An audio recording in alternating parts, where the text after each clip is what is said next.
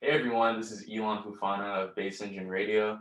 Today for you, we have episode number 15 with one of my good friends from Oakland, California, from our hometown, Ryan Frigo. A really cool guy. He is a California Golden Bear just like me. Um, shout out to all the other bears out there. But I'm really excited to talk with you, Ryan. I know we've talked a lot throughout 2020, uh, worked together on a few things, and we're still going to work on a few things together, and this is one of them. So, with that being said, if you want to give a quick intro to yourself, Ryan. Yeah, um, I'm a yeah. My name's Ryan Frigo. Um, I know I know Elon from back in high school. Um, I go to Berkeley. I study data science. Um, I work as a, a analyst um, for a data center company called Equinix, and I work specifically on data quality there. Um, and in my free time, I, I'm a musician, graphic designer. Um, I love reading and learning new things, and um, really big into like mindfulness, meditation, spirituality, and um, that kind of exploration. Nice, man. Yeah. Oh, sweet. Uh, and for you, do you have like a a vision for 2021 in terms of like where you're headed or where, what you kind of want to accomplish by the end of this year? Yeah, totally. Um, I think most of um, what I want to accomplish this year is kind of constrained by the commitments I've already made. Um, right. Because, so I don't have that much free time to kind of like create my own. But that being said, um, really to do well in all my classes to learn the material as much as possible. Um, and then just do well at my job uh, meet all of my goals there and just make a make a an impact on the on you know the team and and the things i need to complete. And then aside from that i think my main personal goal is to just um, continue developing myself uh, continue mm. like my meditation practice, which um, got really strong like uh, ever since last year, and I, and it's uh, increasingly important to me. Um, that's that's kind of my those are kind of like my professional, educational, and personal goals cool, man. this year. Yeah, we can kind of talk about a few of those things too. Like you mentioned, meditation. Uh, you work with data science. Uh, and you're also in school right now, full full time. Are you full time? Um, I was last semester, but that was so insane. Um, so I, I can't do it this semester. So yeah, this semester I'm just taking two classes. Yeah, that's good. But I'm still yeah. working full time, so it's still it's still a lot. I, I think the great thing that you just actually mentioned too was um like it, it was a lot, right? And you mentioned that meditation and really taking care of your health, mindfulness is really important for you. So I'd love to actually dive in and talk about that a bit more. I feel like mental health sometimes is something that people are aware about, but they have to really uh, experience some some pain and, and some triumph to really figure out what works for them. And I can I can also relate to that too, just dealing with a lot at once but once I started like exercising, um, meditating on a consistent basis, pretty much every day, uh, it changes a lot in terms of how you react to things, right? So I love that. And now to kind of wrap it back to the to the podcast. Um, so Ryan, tell me a little bit more about your upbringing, growing up in Oakland, or maybe some other places too during your time. But talk to me about being in your elementary years and kind of leading up to your middle school years and kind of like your mindset that time and your perspective of the world. Maybe things you wanted to do and things that you thought you were going to do but if you could just shed a little bit of that that would be great. Yeah totally. Um that's such a big question but um yeah so in elementary school i had a great time. I went to an awesome school it was so much fun. I, I like my favorite part was playing soccer with everyone at lunch. Um, and I always did really well in elementary school. Um, I just I just um, excelled academically. I think I really enjoyed learning in general. Um, there was no kind of stigmas that I had kind of like formed in my head yet about Mm, just like what was cool and what was and how how I wanted to be perceived and stuff, you know, still being a kid. So I w- so I think like I just had a great time. I was in like a pretty good environment um, for me to kind of grow and and intellectually. Um, but it was it still wasn't very challenging. So and I think when I so when I got to middle school, I did well for the first year. Um, but then starting with the second year, I just started going down a very different path. mm, Um, I think I started like thinking a lot about my identity and who I thought I was. And um, there was like a lot of things I didn't like about how I perceived myself. mm, And so I think that caused me to to kind of like disassociate with a lot of the stuff that was expected from me from like a societal and like a yeah. point of view kind of just about you know succeeding in classes and like doing what you're told and this kind of started like a pretty unhealthy from one from one perspective unhealthy i think from a another perspective you know opportunity for eventual growth but Right. i st- i started really being feeling in a rush to grow up. Mm, i just didn't want to be a kid at a certain point and it just got stronger and stronger. Oh, and so that really caused me to disengage with Mm. school a lot and um, kind of just hang out with people that felt similarly of course. Um, and so we all kind of reaffirmed each other um, even if it wasn't really spoken out loud and direct. Right. and then it took me all the way i think until i never even graduated high school because at a certain point i was like i hate this and i, don't- I don't want to do it anymore.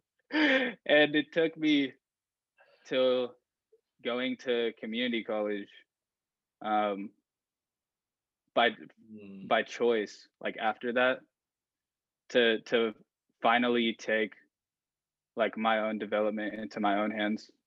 Like i think up until that point it really felt like i had no choice and i just hated that. I was like i hated being told what to do and like i hated just having my whole day kind of planned out having to wake up and go to classes and stuff that a lot of the times weren't very engaging and stuff and so yeah ever since I went to community college though. That's when I kind of like started getting energized and I kind of saw it in a new light. Um, Sweet man. And what what's Yeah. what community college did you attend? I went to Merritt College. How was that experience like? I'm with the Black Panthers. Yeah, yeah. I know a little bit about that, man. Uh, Yeah, it's out- so dope. so Uh, dope. yeah, shout out to the whole uh Peralta system. How was that Yeah, experience real. like after you know going through elementary, you you you know what you know, and then you get into middle school, you start having some some thoughts of your own. You hate school, you don't like school. Um, I can resonate with some of that too. And then high school, right? And at that point, it's just like, oh man, like I'm over this. But you made it sounds like you made it a conscious decision to place yourself in a community college. Um, what was your intent going into community college, and like what did you want to get from it? Was it a degree? Was it transferring? Was it studying a certain subject? Yeah, so I, I used to be very um, anti-college. Like for so long in my life, I thought it was just complete bullshit, and I was like, "This is so dumb," because all of this information is online for free. Right. And so in my head, it was always like, why would I do that if I don't really believe in it? And then it was also like the all the different stats about student debt and um, just like I, I kind of developed and in some ways it's it's very true it's just not the complete picture that you know colleges are kind of businesses um, because they they are in a lot of ways but there's so much more than that too but i wasn't ready to kind of see that yet. And so when I when I decided to be done with high school, um, my first my first um like my first plan was to do a coding boot camp Mm. because that's when these things first started coming out and they had the most insane guarantees um you know that they were marketing to basically get people to sign up like you know like do this two month Yeah. like two month boot camp get a job that pays you a hundred k like some some shit like that. And so i was like all right sounds good to me. That's what i want to do. But like at this point i had done no work very little work on on learning math or computer science at all. I, I had no coding skills. I had basic math skills I, I was like all right at algebra probably. That's like about it. So like my math skills were were trash. And i ended up like eventually getting into this data science boot camp after applying to to them for so long. And they barely let me in. I mean like we had we had meetings. So i applied multiple times. And after a while it wasn't even so much that i knew all this stuff they were they would even interview on interview you on to get into the program. It's that i had done the interviews enough times to just kind of i just kind of remembered what to say. So i just and at this point i still didn't realize that you know a shortcut isn't really possible for a thing where you need to know a ton of information and have a ton of experience. So so i eventually got in. We had meetings where it was like oh yeah you're the youngest person we let in and like we can't really get guarantee that you're to get a job after this even if you make it through blah blah blah and i was like i was like okay yeah but like i didn't so anyways i went for like a week and then i decided to not do that because it was like all the savings i had for like two months and so then i was like well if this isn't gonna actually give me a job. That's when i that's when it kind of like really ingrained in my in my head about just like free information online and taking it into your own hands. Um, because that's when I was like well why would i why would i like be against college and then do this which is even stupider than college pretty much? Like but you know what i mean? Like and then um that that's that was my my mindset at the time. I'm not really i don't really believe the same things at all but right.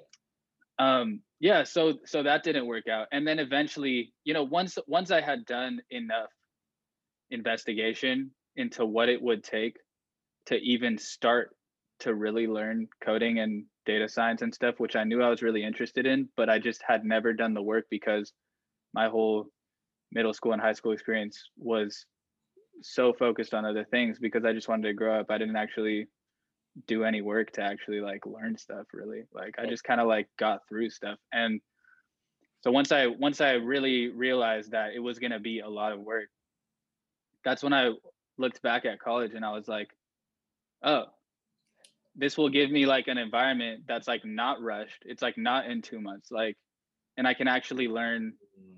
a lot of cool stuff. And I, but i was still super frustrated that i had to do all the general education requirements but i think over time i i found it more and more valuable. And i just i signed up for classes on the first day every time and i would go to ratemyprofessors.com and look at the professors to make sure i got a good one. Because i knew that i had i had been screwing up since like seventh grade by choice. I just didn't care at all. Yeah. and so i knew that this was my last chance. I knew that like if i screwed it up at community college that was pretty much it. I just you know like it it would just be a lot harder to figure to like have opportunities. And like and i knew it'd always be possible to do it without a college degree and i still 100% believe that. That's just a fact. Um but but by this point in life i realized oh maybe there's like some things that like you know having that those resources and connections and the environment can actually help me achieve some of my goals faster um but i still was not um like invested fully so because once once i finished like three years and I it took me three years to finish all the general education requirements and get an associate's degree in math. And by that point, I was pretty burnt out. I was like kind of sick of going to school in a way because I felt like I had been putting off becoming an adult. That's kind of how it felt in my mind, at least. And so I like applied to so many internships and I eventually got one. And I really looked at it as my one chance to kind of get a real job without a college degree, which at the time was really what I wanted. I just kind of wanted to like start making money and set up my life so that I could like eventually have more freedom in the future to do exactly what I wanted to do. Right. And this was an internship at Equinix. And then I'm almost done, sorry, to bring it full circle. And so I worked really hard at that internship and um, basically I was able to like keep working as an intern and I applied to full-time jobs for like over a year. and I got like I, I applied to like over 500 jobs at the end of it because I would just apply to a few every day. And a lot of them I wouldn't put much effort in, but some I would put, you know, some more effort and like do a cover letter and stuff. And I think at the end of the year, I had done like around 30 something first interviews, maybe like a handful of second interviews. Um, and I and I had gotten no job offers. And so at that point I was like feeling pretty frustrated because I felt like I had a lot of the skills to succeed in in these entry level like data analyst positions. Software engineer was kind of a reach because I didn't have that much. I mean, I had a decent amount of experience coding, but not really on bigger projects yet. And so that's when I that's when my mom really pushed me to be like, you already did half of your degree. Like if you you know that if you had the actual bachelor's degree, you would have gotten like half of those jobs. And I was like, yeah, like I guess I should probably just finish that because this didn't work out. But at the same, but uh, so I agreed, I, and I but I was like, I'm only gonna apply to Berkeley because because I was like, because even though I saw the validity in that, I was like, I'm not gonna spend two two more years of my life doing something I don't actually want to do. And Berkeley was my dream school before my Mm, mind went on a total tangent against university institutions and whatnot. So I only applied to Berkeley. And then one month before I found out I got into Berkeley, I ended up getting one of the full time jobs. And so then, and I didn't even think I was gonna get it at Berkeley. So then I, I started the job, and I was I was super happy. And then I found out I got into Berkeley, and I was like, oh my god, that's insane but like right after the excitement was followed with horror because I had just I had just committed to something I had been trying to get for like pretty much 6 years or something like that, you know? And I felt like I was to let my boss down cuz I I didn't know how I could do both. And then coronavirus hit and then it was working from home and I was like holy shit, I think I can do both now because I don't have to like go to class or the office anymore so it's it's just wild how everything worked out and it's it's you know to summarize everything i've said in like one sentence it's just crazy how for a lot of my life i felt like i had very little to do and i was just constantly in my head frustrated and i had like a negative worldview and i mm, was just like all this is bs like blah blah blah i thought i kind of knew everything. To to like where i am today it's like a complete 180 I think because of just slow, consistent effort of trying to kind of like dismantle the, some of those beliefs that were really not serving me. right. Um, and and like it- everything has a probability, and that's why I kept applying to jobs because I knew the probability was not zero. Like I knew it was really unlikely, and if we did we did the actual math, you know, the probability would probably be like of of my my data set of applying to jobs, it'd be like 0.001 percent or something something like that, like super small, but I knew I knew it wasn't zero. Like the probability of almost anything is not zero. And so I just kept that in my head and I just kept trying. And and it's crazy how kind of like after enough time things kind of ended up coming around, but I just had to keep trying. And I and I think that the one of the most valuable things I've learned in in the last couple of years of my life is just that true success is actually failure. It's that simple. It's like what we think as failure and like what so many people, including myself for a long time, um, thought was failing, just like not getting what you wanted and stuff. That's actual true success because it means that you're pushing yourself and you're growing and you're and you're creating more experiences that you can learn from.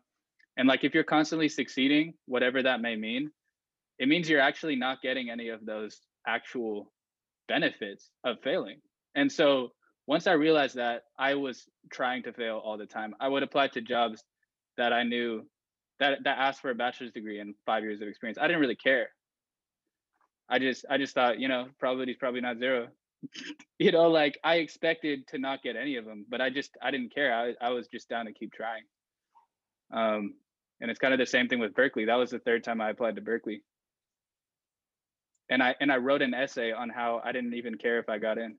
Like not not really in those words. I didn't really say it like that, but I said it like what I've learned is like that what I've done over I said like what I've done over the last couple of years is like take my education in my own hands and I basically said that I thought Berkeley would really help me learn the stuff I wanted to learn but that if I didn't get into Berkeley it wasn't going to stop me I was I was still going to keep mm-hmm. learning the stuff I wanted to learn and like and and that like you know I just thought Berkeley would help me but it wasn't even that serious because that's actually how I felt and I think that's part of the reason why I got in because there's so many people in in college, just like how I was in the beginning, that only go because you feel like you need to, and you feel like you need a degree to get a job and stuff. But but then you miss the actual value of the actual experience and the actual knowledge, the stuff that you learn, versus like the piece of paper. And that that's like the the key takeaway I think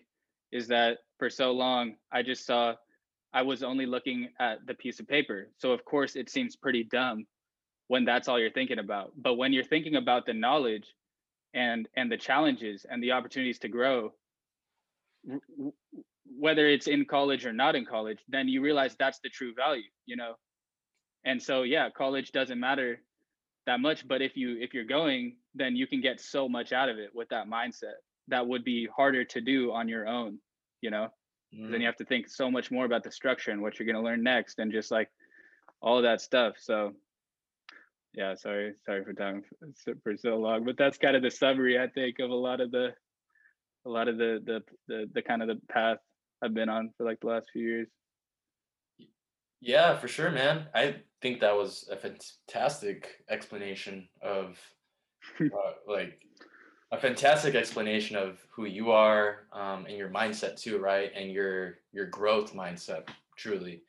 Um, damn, yeah, that was deep. Uh, one thing that you, or there was a few really great points you made in there, but to kind of piggyback on your earlier perspective and experiences, um, we actually didn't talk about a business you started during high school. And so, and that's something that you've been looking to to roll out and launch and and get more people involved over time.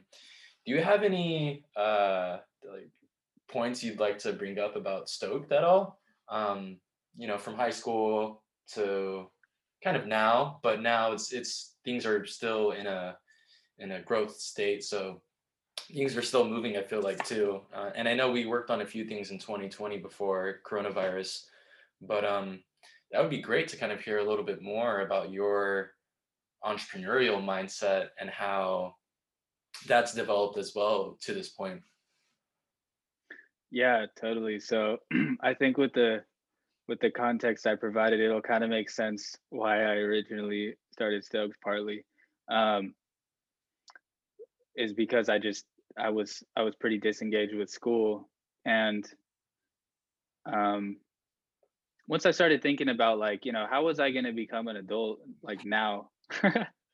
Even though like I was like 16 years old like whatever. Um that's when I started thinking about like, oh, businesses like making money. Like if I had money, I'd be closer to an adult.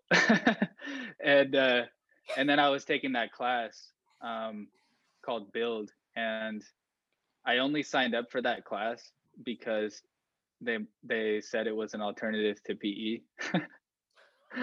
so, but this class is like it's a it's run by a really cool yeah. nonprofit organization called Build, um, and they kind of just try to teach kids about um, entrepreneurial skills. Hmm. And so it's kind of funny because me and my team, we did no work until like two weeks before the end of that year because um, n- pretty much no one in the class really cared. It was a pretty wild class. It was the last class of the day, so everyone was just like so exhausted, kind of. You know, it's funny because I work, I work easily two twice like as much in terms of time now, but it's so much less exhausting just because of the mindset.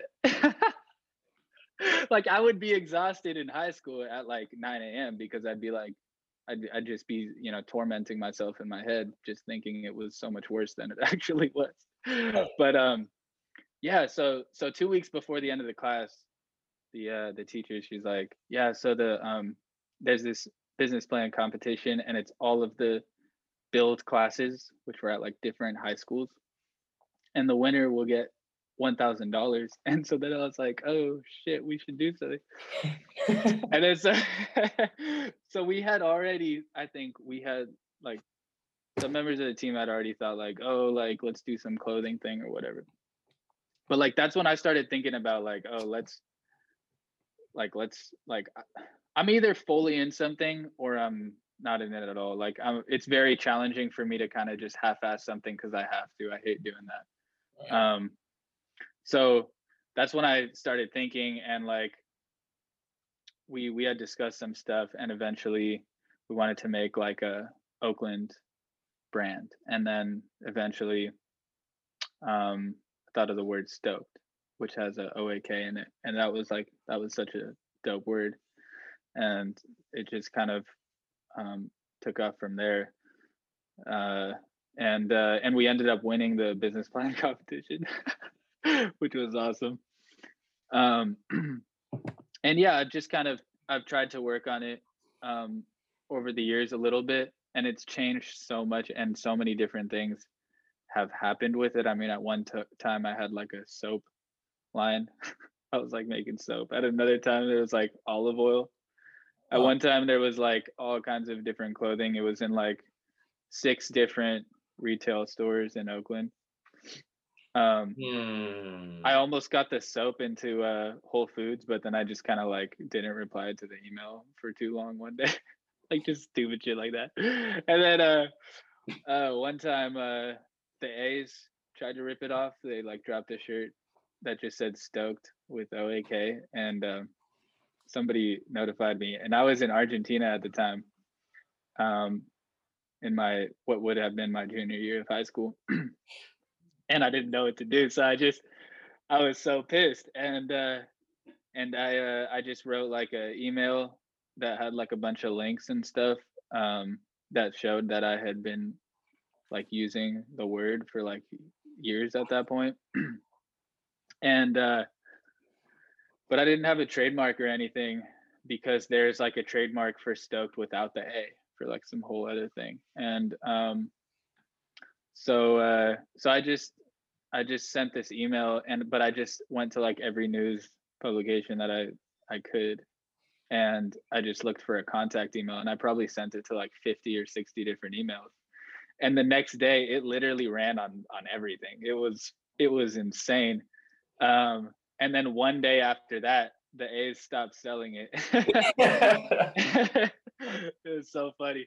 And they were like, "Oh yeah, come like when you get back from Argentina, like come meet with us, blah blah blah." But like they were total they were total dicks to me. I went to them with like a plan for them to use the word and put the profits into a scholarship fund where they would choose one entrepreneurial Oakland youth per year to get a scholarship to university. And they didn't even, huh. they were like, it's just so out of pocket. And then, but the real thing is that, because I'm I'm sitting there, I'm like, why'd you even want to fucking meet with me, wasting my time? but but the other thing is that they said they would donate all the profits for the shirts they sold, right? Because they're like, oh, we only sold like 500 shirts, and I was like, what the hell? That's how many shirts I sold in like the last two years. And um, and I told them, yeah, donate it to like Youth Radio or Youth Uprising. And I checked with them like periodically every year for like a few years, and they never got a single donation from the A's. like they're just they're sus, dude. And ever I used to be a huge A's fan, and ever since then, I I hate the A's. The fact that we only have the A's now and we don't have the Raiders or the Warriors literally just leaves such a sour taste in my mouth. I'm like, I would have taken the Warriors or the Raiders above the A's in a heartbeat. The Warriors are too. Yeah. Man. So Ryan, um, we talked about your your your life in terms of upbringing, um, education, and your drive to have this growth mindset, this entrepreneurial mindset too. One thing we've talked here and there about has been UBI, uh, Universal Basic Income, and so that's been a big coined uh, phrase, uh, subject that a lot of people have a lot of different perspectives about. I'd love to hear what you think about UBI. Yeah. Yang gang. Um yeah, so uh, when I was going to this uh coding school called 42, um Andrew Yang actually came by and did a presentation for us.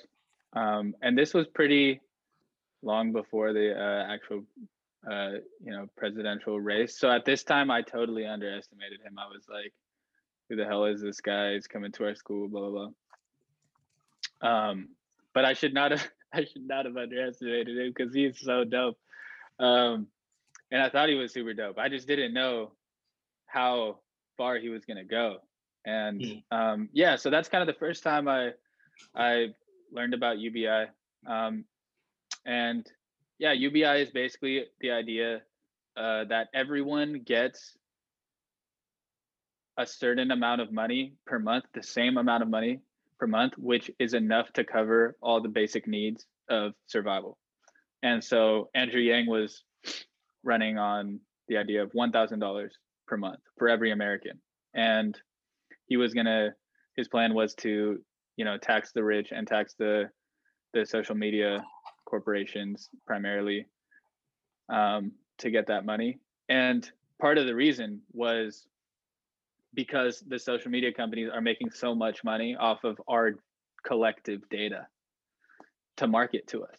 So so in a way it's almost like you're getting you're getting the, you know, an equal share of the dividend of American consumerism, which is, you know, really bad for all of us. So it, it makes a lot of sense when you frame it like that. And that's what was so awesome about his campaign.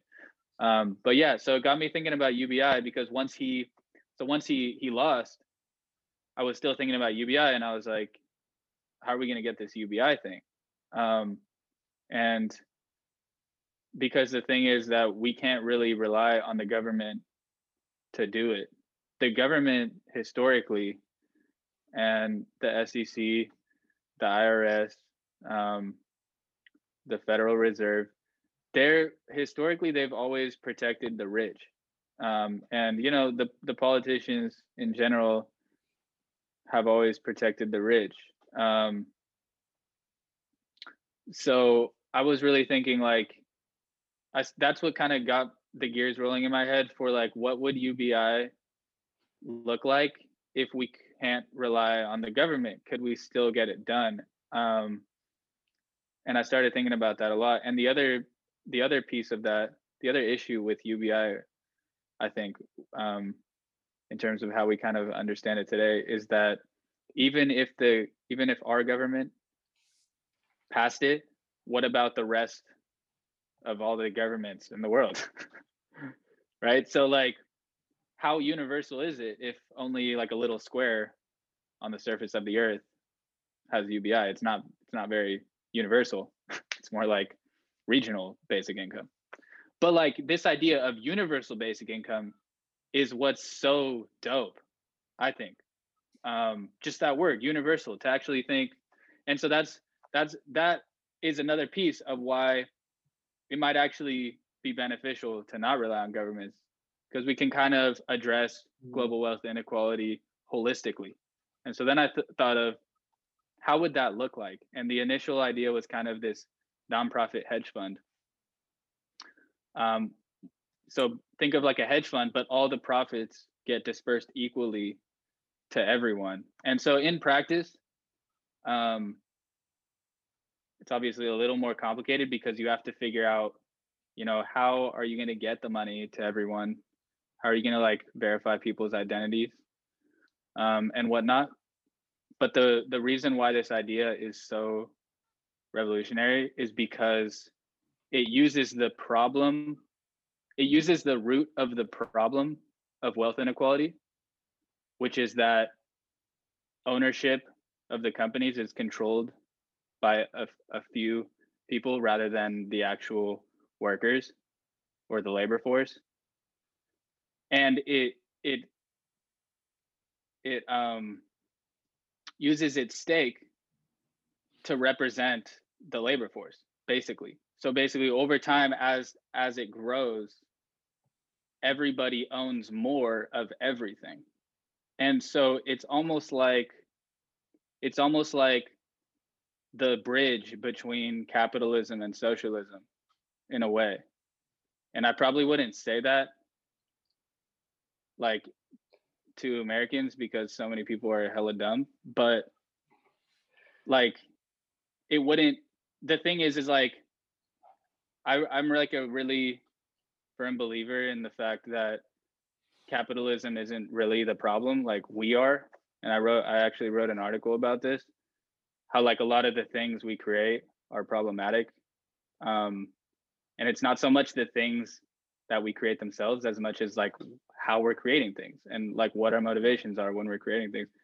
And i think capitalism is a symptom of that that greed and whatnot and how we use it. And so i think that you know if we can use it in a more intentional way and in a way where everyone benefits from economic growth for example by having a ubi then it will probably be the best of both worlds because everyone will still feel like there's opportunity and there's a competitive nature and like innovation and entrepreneurship and all that stuff that could be lost with like other models um other economic models. But you have like a big safety net where you know people can not have to worry about actual survival anymore. And um and and then on top of that you know with that safety net you'll actually create so much more time for people who used to have to just worry about how they're going to survive to actually think about innovative ideas and be able to take more risk in their life to actually push new ideas forward. So i mean the benefits of ubi are pretty much endless and like every study has come back with incredible results. So this idea that i'm working on now is about how how can we do that? How can we crowdfund ubi to benefit everyone um, and use technology to send it to different parts of the world for low cost. And so it sounds pretty simple and it is but in practice it'll be really challenging at a bigger scale but that's kind of what i'm starting to work on. Sweet man. Uh, that's going to be some pretty game changing stuff, uh, especially as we dive into the the near future with a lot of funny stuff going on in the market too. yeah yeah, we we I know we're encountering some some GameStop uh, boost stock boosts. Um, oh yeah I, set, I set my limit order for like 10k i'm not selling i'm not selling gamestop ever I love GameStop. I'm so happy. oh, dude, GameStop is done. The actual company. That's what's so crazy about this. Oh man, yeah, it's it's amazing. I mean, and it's it's a beautiful thing because, and and it's just it's it's bringing out the hypocrisy of Wall Street so hard because this is what the stock market's all about. It's not about fundamentals. It never has been about fundamentals. Um, it's always been about making money. That's that's what the stock market is you're you're making bets and to you know wall street rarely uses fundamentals to you know they're using all kinds of market manipulation techniques all the time. Um, and if you look at the history there's so many there's so many individual players and hedge funds that have so many lawsuits and have have been found guilty of so many crimes. And so for them to now just like pull the strings for power to be pulling the strings and levers behind the actual tools that retail investors use just to bail themselves out of some losses because they're betting against the success of a company and therefore all the people who have jobs and stuff at that company. And i've been making money doing that forever. It's a problem now. It needs to be regulated. But when they do it it's just business as usual and so that's that's horseshit i mean what the hell but yeah we'll see what happens tomorrow i mean i don't care i, I put in i put in some money and i i'm a very i'm a very um I preach passive investing because I used to do all kinds of risky stuff and I never do it anymore. But for this, after I just read enough about it, I just wanted to be part of the ride. And I don't care. I don't really care if I lose all of it. I put in an amount that I'm totally okay with losing. And and just to be a part of it feels so awesome because because fuck Wall Street. You know, like what did they do to us in 2008? And and what happens every time? Every time they do every time they screw up, what happens? We all pay for it collectively. We bail them out. With whose money? With our money, with the money we pay in taxes. So fuck Wall Street, and then they're gonna they're gonna say this sob story. It's just it's it's it's utter utter horse shit. It's crazy. It, it's like it's like if some little whining kindergarteners, you know, want to play with toys, and one day out of the entire year, the toys get taken from them and they're just crying about it. And those are the people that are actually running the world. So that's why we need like UBI and stuff because we can't rely on them to pass shit like that. So, oh man, but it's a beautiful thing. I think they're digging themselves into a hole with with what they're doing, and I think it's good. Even if me and everyone else loses money because of what they do, I think I think it will maybe have probably been worth the price, even if they make their money back because of how many things, how many shady things they will have done to do that. I, I hope that you know justice can be served.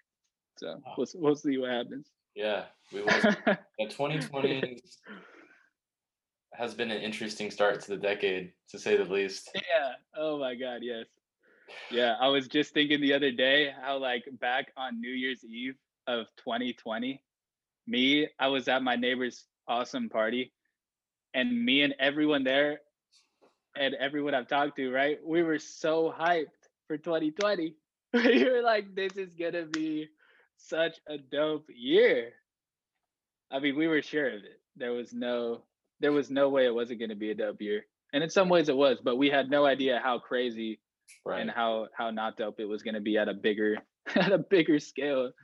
Um, but you know, to to put a to put a positive twist on it, it's like necessary growing pains that we need to reckon with as a society. And so similarly on an individual basis, we gotta we gotta take the opportunity and make the most of it. And I think we're gonna come out stronger. You know, humanity has has prevailed through so much, so I'm not worried, but there's a lot of things to be worried about. Yeah. but as well, a whole, as a whole, it's okay. Right, right and I think to kind of connect it back to some of your words earlier, uh, true success is actually failure. I think a lot of what we're experiencing right now is a lot of systematic failure, whether it be handling a pandemic or dealing with Wall Street now, right? So uh, it's very unfortunate that we deal with these conditions, right? But at the same time, just like you mentioned, like you know, failing fast and and learning from our experiences and and and fixing them right and not just leaving them and let them be static but actually letting them like improving what's already there so i'm very hopeful um, and i'm excited to see what you do what we do and, and our people in the future and so just to wrap up this interview now what can we expect from you in terms of short-term next steps uh, with with your work and your life? Hmm. Uh, hmm. Yeah, short-term next steps. I mean, to be honest, I'm just trying to stay on top of everything. I'm so busy. So really for me, I mean, it's just it's kind of taking it day by day, to be honest. Um, and I'm a really big believer, or like, I just I don't really have a lot of goals that are like finish line kind of goals. Um, I'm much, I think, it's much more important to have goals that are just kind of impossible to obtain, that are that are more about the journey versus the endpoint. And so like that's why it's really day by day, you know, and my goals are just to like continue working on myself and continue like staying on top of everything and practicing the things I want to and like studying the things I want to learn and stuff like that. So it, it's hard for me to kind of just like quantify it at this point. I'm just trying to like stay on the routine and stay on top of everything, to be honest. Hmm. Well, there's a lot I think that uh, I think we can expect from you with all of your work you're doing, and I'm excited for that. And so, last question before we uh, before I have you kind of share where people can at least connect with you or find something to connect with you on. Um, do you have any advice or any game you'd like to give to people that were in your situation before? I would say, you know, you being the person you are now, um, and you being that person that can kind of give some game or some some insight to that person you were before, or the person that is there right now, kind of like you most definitely. Um, yeah, I think I think the the most important thing that I didn't realize for so long is that pretty much every every single thing you think, every single thought is in so many ways a self-fulfilling prophecy. And so if you depending on what you're constantly telling yourself, um, it might not be a story you actually want to hear. And our brain evolved to constantly tell stories and that's how we make sense of things. But the power of what story we want to tell ourselves about anything including ourselves who we are an experience we had is actually in our power. It doesn't have to be the first story that our brain comes up with. It can be the story we want to hear and i think that's a, a such a valuable practice that when when you get better at it, the world starts to become the world you want to be in, regardless of the things that happen to you. Um, because you can't ever control, you know, a lot of the things that happen to you from like your environment or just how things kind of turn out. So many things are outside of our control. Pretty much everything in a lot of ways is outside of our control. But the one thing that is always in our control is our attitude and the story that we decide to tell ourselves to make sense of whatever was outside of our control. And I think that's with that with that you can you can do anything. Um, you really can. so tell tell yourself the story you want to hear and believe it you know and don't think that it's a lie you know because your experience is totally conditional. We're, we're co-creating the experience as it's happening you know? There's not really any base reality. So say you know create the experience you want to create as much as you can by by describing it in the way that benefits you you know? And and that that's to say like anything bad that happens you can define it in a way that you will grow from it. Anything good that happens you can define it in a way where you stay can stay humble you know and not take so much credit. Um and yeah. I think that's i think if i if i knew that earlier it would have helped me so much Yeah, beautifully said, man. Um, well, thanks again for sharing some wisdom, sharing your experiences, and being a little bit vulnerable too with this podcast. I really appreciate it. And I can tell you personally, I'm very excited to see what you cook up and what you set your mind to because I think from our first time really meeting each other was it like ninth grade? So now there's been a lot of transformation that's been going on so and we're still young adults. We're, we're not even like oh we're not yeah. even like in our mid 20s late 20s or 30s yet so we got a lot of maturing and growing and development still so i'm very excited. Oh, totally. uh, ryan thanks so much for being on here bo um, is there any place on the internet that people can go to for a profile to connect with you or any brand or um, like website people can eventually check out or anything people can kind of log uh, to find you on the internet Yeah, yeah. Uh, I'm not on any social media except for like LinkedIn, I guess. But um, my website is ryanfrigo.com, and I have some stuff on there. And if you want to like reach me, then you could do it through LinkedIn or um, my email. I'll, I should probably put my email on my website, maybe. But like, yeah, my email is, is uh, rfrigo42 at gmail.com if you want to send me an email. So yeah there you go all all investors and potential partners and and everyone involved uh, no, I only invest in GameStop.